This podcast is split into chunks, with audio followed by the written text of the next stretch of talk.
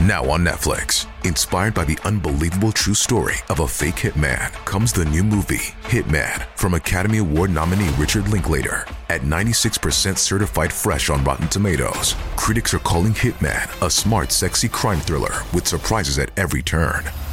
Starring Glenn Powell and Adria Arjona, Hitman. Now playing on Netflix and in select theaters. Rated R. We took brought them to our land. An endless night, ember hot and icy cold. The rage of the earth. We made this curse. Carved it in the blood on our backs. We did not see. We could not, but she did. And in the end, What will I become? Senwa Saga. Hellblade 2. Play it now with Game Pass.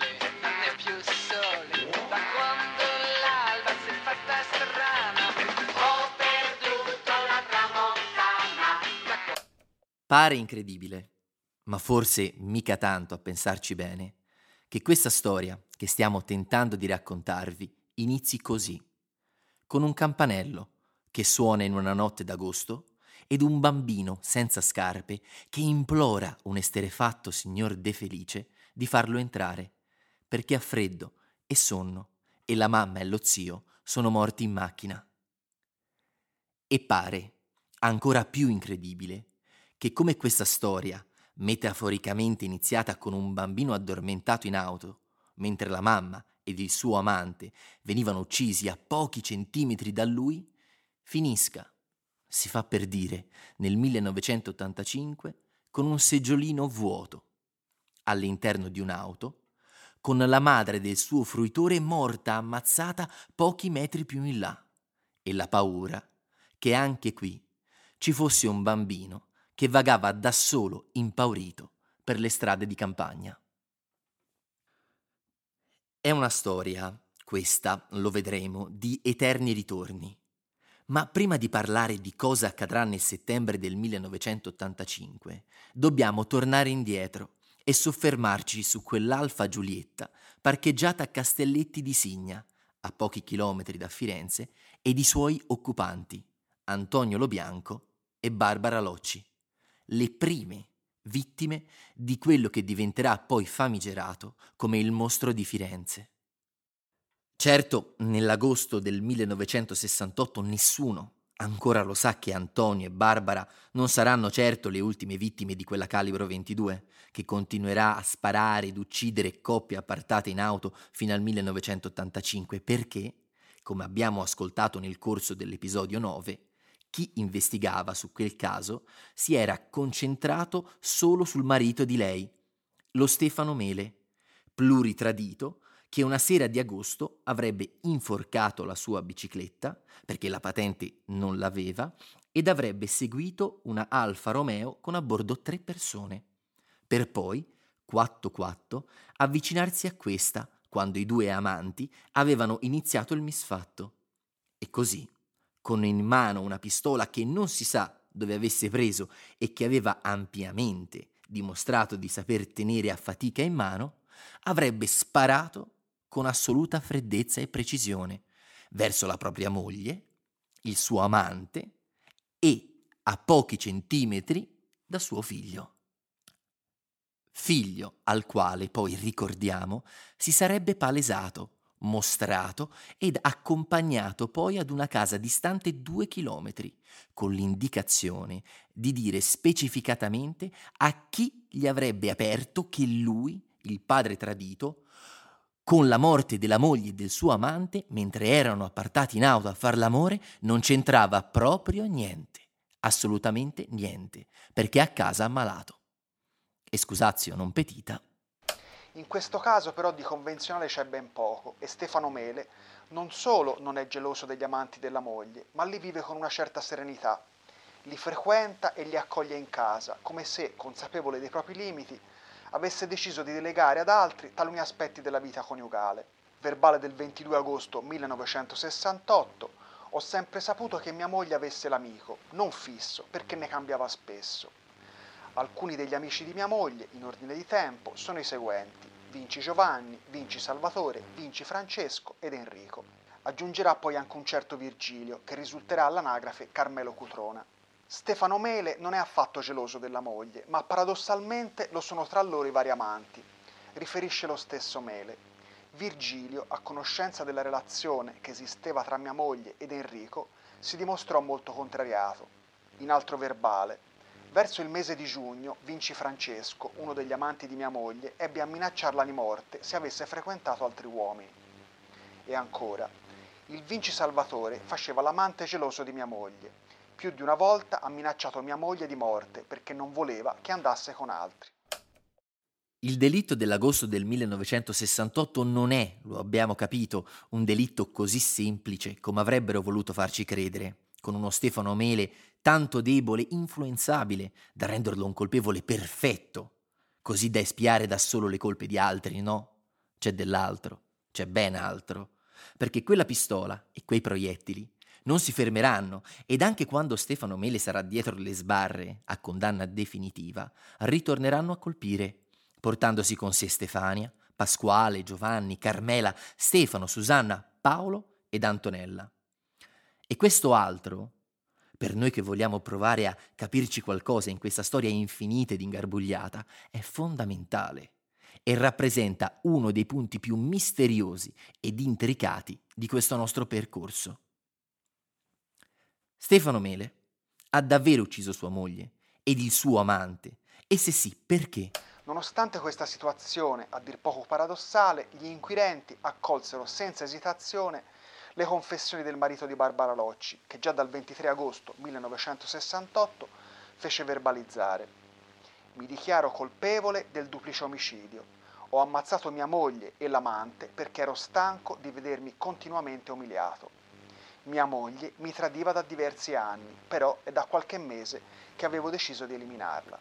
Oppure era in compagnia, magari di fratelli Vinci o di uno solo di questi, che lo invita come complice e poi come capro espiatorio per tutti. Coinvolge nell'omicidio anche uno degli ex amanti della moglie, Salvatore Vinci, che lo avrebbe condotto sul luogo dove i due amanti si erano appartati e gli avrebbe fornito la pistola per ucciderli. Trascorre un giorno ed il 24 agosto Stefano Mele cambia le carte in tavola e sostituisce Salvatore Vinci con un altro amante. La verità è che io quella sera ero con Francesco Vinci, non ho fatto il suo nome perché avevo paura.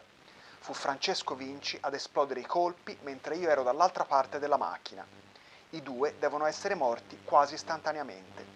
In realtà poi ammetterà di aver sparato lui stesso alla moglie e all'amante, per poi ritrattare senza neppure aver preso fiato, e tornerà ad accusare Francesco Vinci. Trascorsa una settimana dall'omicidio, esclude il coinvolgimento di Salvatore e Francesco Vinci, quando ebbe a dichiarare al posto del Vinci Francesco ci va messo il Cutrona Carmelo, anch'egli era geloso di mia moglie. Quindi Carmelo Cutrona, l'accendiamo? Manco per niente, perché il 3 febbraio 1969 Stefano Mele riprende ad accusare Francesco Vinci.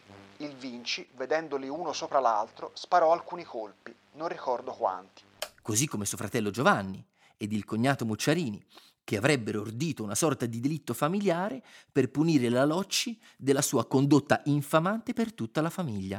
Mantenne il punto anche durante il processo che si tenne presso la Corte di Assisi di Firenze nel marzo del 1970. Mi protesto innocente, il delitto è stato commesso da Vinci Francesco senza la mia presenza, perché egli era geloso di mia moglie, con la quale aveva avuto una relazione. L'aveva minacciata più volte di ucciderla se fosse andata con altri uomini. Il 26 marzo 1970 la Corte di Assisi di Firenze condannò Stefano Mele per l'omicidio di Barbara Locci ed Antonio Lo Bianco a 16 anni e 10 mesi di reclusione, ponendo fine ad una giostra di dichiarazioni dissennate e farneticanti. E se il Mele allora non è stato, chi ha sparato a Castelletti di Signa? È lo stesso che poi ha continuato negli anni ad uccidere diventando poi il mostro di Firenze? Oppure la pistola è stata ceduta da chi quel delitto l'ha commesso a chi poi, guarda caso, ha iniziato ad uccidere proprio coppie di innamorati appartati in auto? Oppure Stefano Mele, i Vinci, insomma tutti i protagonisti di quella che verrà ribattezzata come la pista sarda, col delitto di Signa non c'entrano proprio niente. Il nostro soggetto ignoto, che sarebbe poi diventato il mostro di Firenze, fa il suo esordio omicidiario proprio il 21 agosto 1968, uccidendo la coppia Loccilo Bianco e non solo rimarrà impunito, ma avrà anche la fortuna sfacciata di scoperchiare un mondo legato alle vittime, fatto di mariti traditi, di pregiudicati, di dichiarazioni contraddittorie, di alibi precostituiti e di un'altra Barbara, ne abbiamo parlato nell'episodio precedente, morta in Sardegna anni prima, che era innamorata proprio di un altro Antonello, anzi detto Antonio. Ipotesi, suggestioni, provocazioni a cui purtroppo non potremo darvi risposta perché risposta non c'è. Rimane la verità giudiziaria, dove Stefano Mele è stato dichiarato colpevole in via definitiva per il delitto del 1968 e per questo delitto nessuno degli altri più famosi protagonisti giudiziari della vicenda Mostro di Firenze sarà mai condannato. We took it all. We brought them to our land.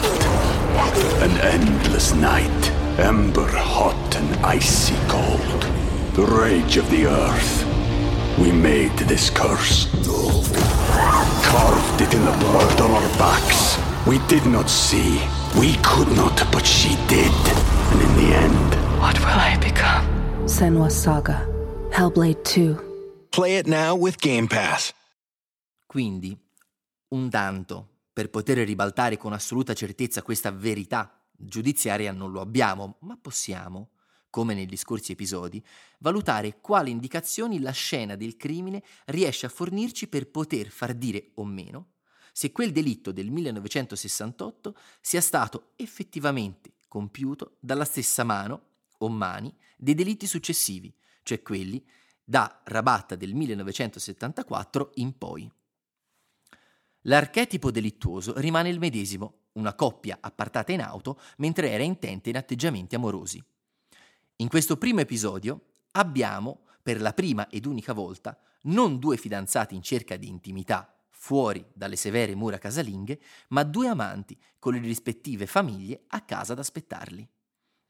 Abbiamo poi, anche anagraficamente, come vittime una coppia già di adulti. Entrambi hanno superato i 30 anni, seppur di poco. Ed è una circostanza questa che non si ripeterà più in tutta la catena omicidiaria, trovando, tranne per la vittima femminile dell'ultimo delitto, tutti i ragazzi più giovani. E di tanto, se si pensa a Pasquale e Stefania, appena diciottenni. Paradossalmente, alla minore età anagrafica dell'omicida, certo più giovane nel 68 del suo io nel 1974 e nei delitti successivi, ormai certamente persona adulta, corrispondono vittime più vecchie e quindi, soprattutto in ragione dell'uomo, bersagli più pericolosi di un imberbe ragazzino. Segno questo che probabilmente nel 1968, per essere al suo esordio come omicida seriale, non provasse alcun timore dei suoi bersagli, o che neanche si sentisse in preda ad agitazione o frenesia in quel momento, tanto da porre fine alle loro vite con una sequenza di colpi estremamente ravvicinati, precisi e tali da non permettere alle sue vittime alcun tipo di reazione. Ed allora, per un omicida certo più inesperto del suo sé di qualche anno dopo, appare curioso questa sua freddezza e professionalità, quando quella apparente stessa mano, sette anni dopo a Rabatta, con già un duplice omicidio alle spalle, dinanzi a due ragazzini appena maggiorenni, si mostrerà uno sparatore disattento, impreciso e certo non un freddo esecutore. Tanto che la povera Stefania, ormai lo sappiamo, sarà uccisa a colpi di lama, perché l'assassino, il mostro, aveva finito i proiettili. Pare infatti che l'abilità dell'omicida, se davvero parlassimo della stessa persona, non sia migliorata, bensì sia tornata indietro, regredita, ad una fase di inesperienza, come se fosse ringiovanito, sia per abilità che per età. Con vittime, oltretutto, ricordiamo, assai più giovani, a dispetto di un sé più adulto. Ed ancora, appare proprio che il delitto del 1974 a Rabatta, di cui abbiamo parlato nei nostri episodi 3 e 4, sia una brutta copia di quello del 68, con un omicida che anche qui predilige aprire lo sportello, perdendo l'effetto sorpresa sulle sue vittime ed avvicinandosi dalla parte dove siede la vittima femminile, nel 68 seduta al lato guida e nel 74 al lato passeggero, circostanza che nel 74 gli comporterà non poche difficoltà, avendo nel suo secondo bersaglio una ragazza terrorizzata che grida e reagisce vicinissima a lui. Non sarà certo un caso che nei delitti degli anni Ottanta la pratica dello sportello cesserà, preferendole un proprio camuffamento o un occultamento di sé attraverso la vegetazione. Ancora, nel delitto del 1968 manca qualsiasi attenzione per i corpi, sia maschili che femminili, post mortem, non denotandosi alcuna forma di mutilazione o colpi inferti alle vittime ormai decedute. Vero che la presenza del bambino avrebbe potuto frenare l'omicida, ma davvero dobbiamo pensare che questo non si sia accorto della presenza di un bambino con la coppia? Se li avesse dapprima seguiti, certo che se ne sarebbe accorto, in quanto era con loro fin da dopo cena, e se invece così non fosse, difficilmente non lo avrebbe notato avvicinandosi all'auto e sparando verso quella coppia, visto che il lo bianco era seduto davvero a pochi centimetri dal piccolo Natalino. Ed in ogni caso, se le scissioni fossero state così importanti per lui, una volta che il bambino si era allontanato dalla scena del crimine, avrebbe potuto tornarvi per praticarle. Altrimenti è anche possibile che nel 1968 quella pulsione o fantasia che lo spingeva a concentrarsi sui corpi dei ragazzi una volta uccisi ancora non fosse presente e si sarebbe palesata soltanto anni dopo, dinanzi al corpo seminudo di Stefania Pettini. Eppure, questo delitto del 1968 appare maggiormente legato all'ambiente gravitante attorno alle vittime, alla Loci in particolare, più che alla persona dell'omicida, in virtù di un delitto che, senza i delitti successivi, ragionando per ipotesi, non sarebbe stato etichettato come delitto sessuale o maniacale, bensì come mero delitto passionale. Forse chi ha commesso i delitti successivi non è la stessa persona che ha commesso il delitto del 68, ma lo ha utilizzato come matrice, come musa o ispirazione perché forse vi aveva assistito direttamente o indirettamente. Già. Ma la pistola e i proiettili, gli stessi dei delitti successivi del solito lotto, come gli arriva in mano? Gli viene donata? La ruba, la trova? O semplicemente è sempre stata sua, di un suo familiare o di una persona a lui legata, e toccato dal delitto del 68 decide, una volta più grande, di diventare lui stesso un omicida col delitto del 74, prendendo ad esempio quel delitto di sette anni prima e ripercorrendone le modalità, ma con esiti più confusionari, portandoci, nel nuovo delitto, una pulsione e demoni certo più profondi. Domande, questa qui è difficile dar risposta, perché di risposte certe, ormai lo avrete capito, in questa storia ce ne sono davvero poche. Sta di fatto, però, che adesso gli inquirenti, dopo il delitto di Baccaiano, di Paolo ed Antonella, ed a causa della segnalazione anonima, stanno ripercorrendo quelle pagine ingiallite del fascicolo e ponendo sotto la loro lente tutto il clan dei sardi e quei soggetti che gravitavano attorno a Barbara Locci. Nel settembre del 1982, una volta ricollegato il duplice omicidio del 1968 alla catena omicidiaria attribuita al cosiddetto mostro di Firenze, gli inquirenti tornarono a sentire Stefano Mele, che, per fortuna, confermò la precedente versione fornita. Quella sera fu Francesco Vinci a sparare. Accuse che però non furono mantenute nel gennaio del 1984, quando riprese una vecchia versione già fornita. Con me non c'era il Vinci, ma Carmelo Cutrona. Non sembrò soddisfatto del variopinto scenario fornito e nel 1986 riportò a chi ancora si ostinava ad ascoltarlo una nuova versione del tutto inedita. Parteciparono al delitto Vinci Salvatore, capobanda, Mele Giovanni, il fratello, Mucciarini Piero, il cognato, e Marcello Chiaramonti, un altro cognato. Tutto ora ruota intorno ai fratelli Vinci, con Francesco posto in stato cautelare al carcere delle Murate, e alla famiglia Mele.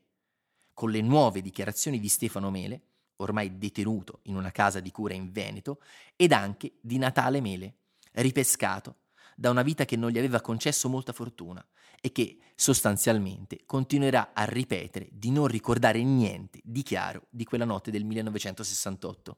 Stefano Mele morì a Ronco all'Adige il 16 febbraio 1995.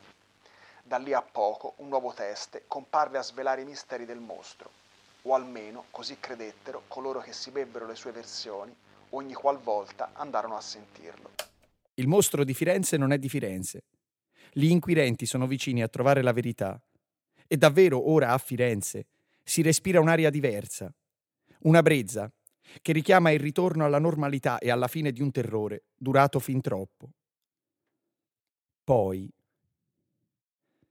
Poi però capita che Horst e Jens Huve, entrambi appassionati d'arte, salgono a bordo del proprio pulmino Volkswagen, diretti in una delle città d'arte più famose del mondo e che in quel pulmino decidano anche di dormirci, nelle materasse apposte sul retro.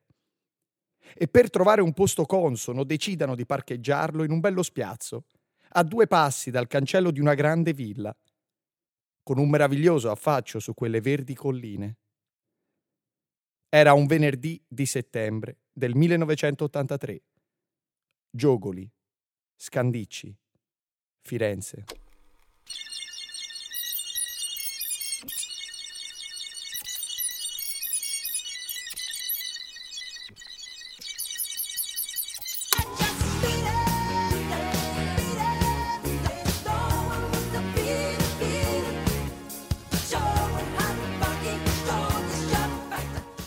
Nessuno, il mostro di Firenze, è un podcast realizzato da Caso Zero Media. Testi Eugenio Nocciolini, Edoardo Orlandi. Voce Eugenio Nocciolini. Audio e musiche Andrea Casagni. Consulenza storica Francesco Cappelletti.